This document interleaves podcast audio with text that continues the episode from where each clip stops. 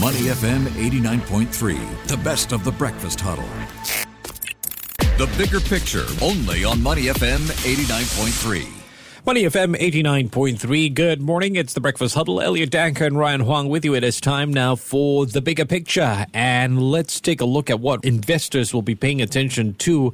It has to be on two fronts, Ryan. One, the fact that overnight we had some uh, jobs data, plus Fed speakers uh, giving a bit of an indication as to what they're looking at right now. I think we'll have even more Fed speaker later today. Yeah, so more or less, we are getting through a hawkish tone Esther George, for example, has raised her peak federal funds rate to over 5%, suggesting it's going to be appropriate to hold above that level well into next year because inflation is way too high. Raphael Bostic says there's still much work to do to lower prices, and James Bullard struck a more moderate tone, saying rates are getting closer to a level that bring down inflation. Not there yet, but getting closer. So that is all going to inform how the Fed will be moving when it comes to its rate hikes and maybe potentially a pivot down the road. How will that impact how you invest this year? Let's find out from Abhilash Narayan. He is the senior investment strategist for Standard Chartered Private Bank. Morning, Abhilash. Happy Friday. Morning, Ryan. Abhilash, let's talk about what's happening in the markets these days.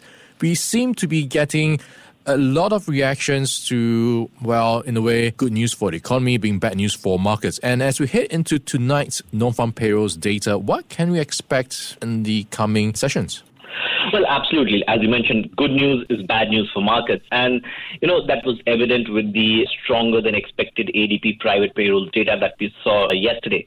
Now, if we tie that with the uh, the latest Fed minutes, uh, you know, what we are interpreting is that, you know, Fed is suggesting that despite the contraction in manufacturing, Fed policymakers are unlikely to pause tightening, at least for a few months, unless they see a sharp deterioration in economic activity or the job market. And a stronger job market could mean that the Fed could hike higher than expected. So, on our part at Standard Chartered, we think that the Fed will hike rates to 5.25% mm. higher than what is priced by the market. And yeah, I think the non farm payrolls will be crucially watched. And if we do get an upside surprise, then we could see another leg lower in, in equities in today's overnight session. Yeah, Abhilash, interesting to see that you see the Fed having more room to go higher.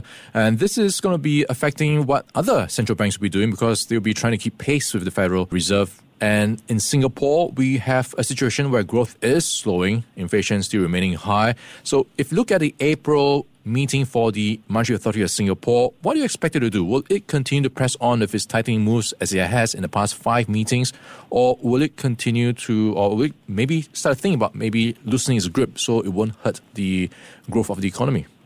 Still some ways away, nearly three months away. So you know uh, there is a lot of economic data that will that we will get between now and the MAS meeting. But uh, I think at the moment we think that MAS has an incentive to tighten the monetary policy further, uh, maybe by a lesser magnitude, but still tighten the policy. And if you look at the key decision variables, obviously inflation is elevated in Singapore. Uh, the headline inflation was was well above six percent in the latest reading. Core inflation was at five percent.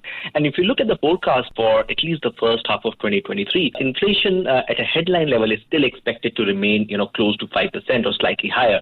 So clearly, from an inflation fighting standpoint, MAS hiking rates does have a lot of uh, justification. As far as growth is concerned, yes, growth is slowing down from last year. But if we look at uh, Singapore's projected growth relative to what's expected in US and Europe, Singapore's growth is still expected to, to, to be 2% versus close to flat or negative growth in US.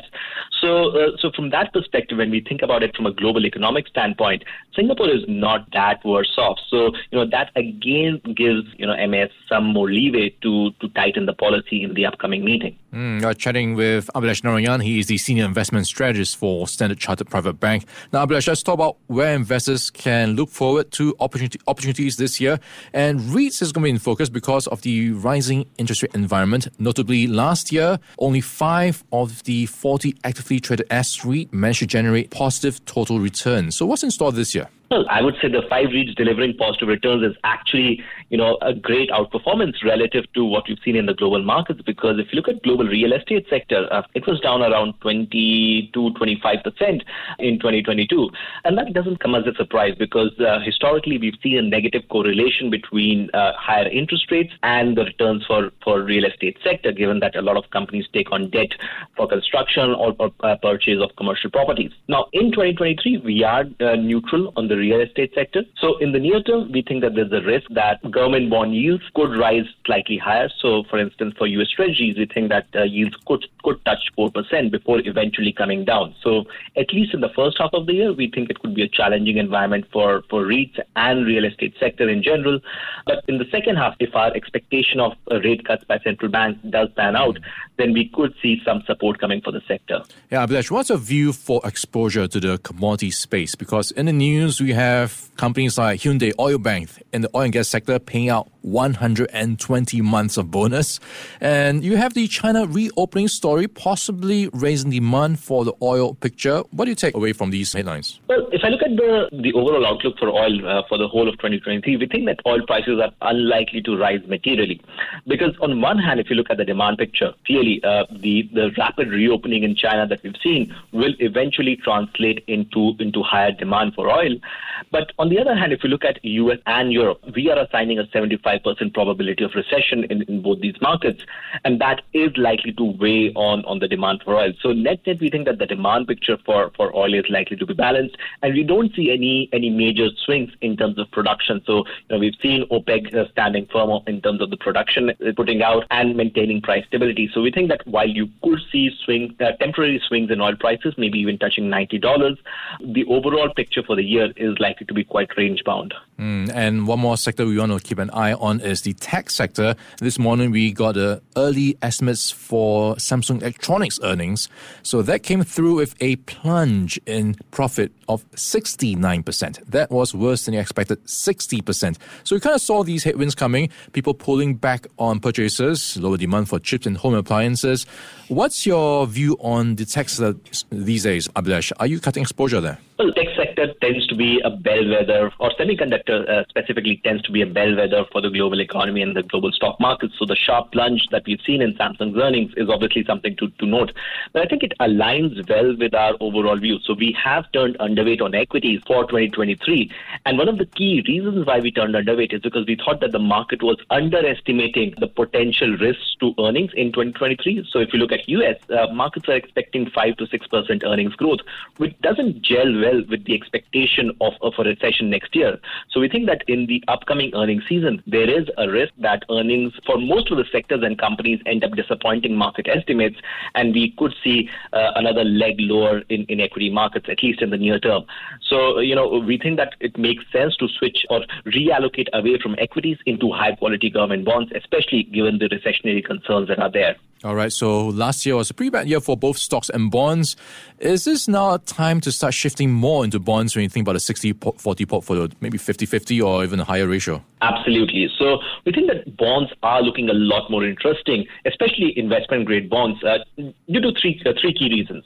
So the first one is, you know, traditionally, if you look at historical asset class performance, in, in years where the economic growth slows down or if we are in a recession, whether it's a mild or a severe recession, bonds tend to outperform equities. So from a historical perspective, it makes sense to shift. Secondly, if you look at the yields on offer today, they are very, very attractive. So if you look at US investment grade bonds, you're getting 5.5% yield. If you look at Asian dollar bonds, you're getting 7% yield.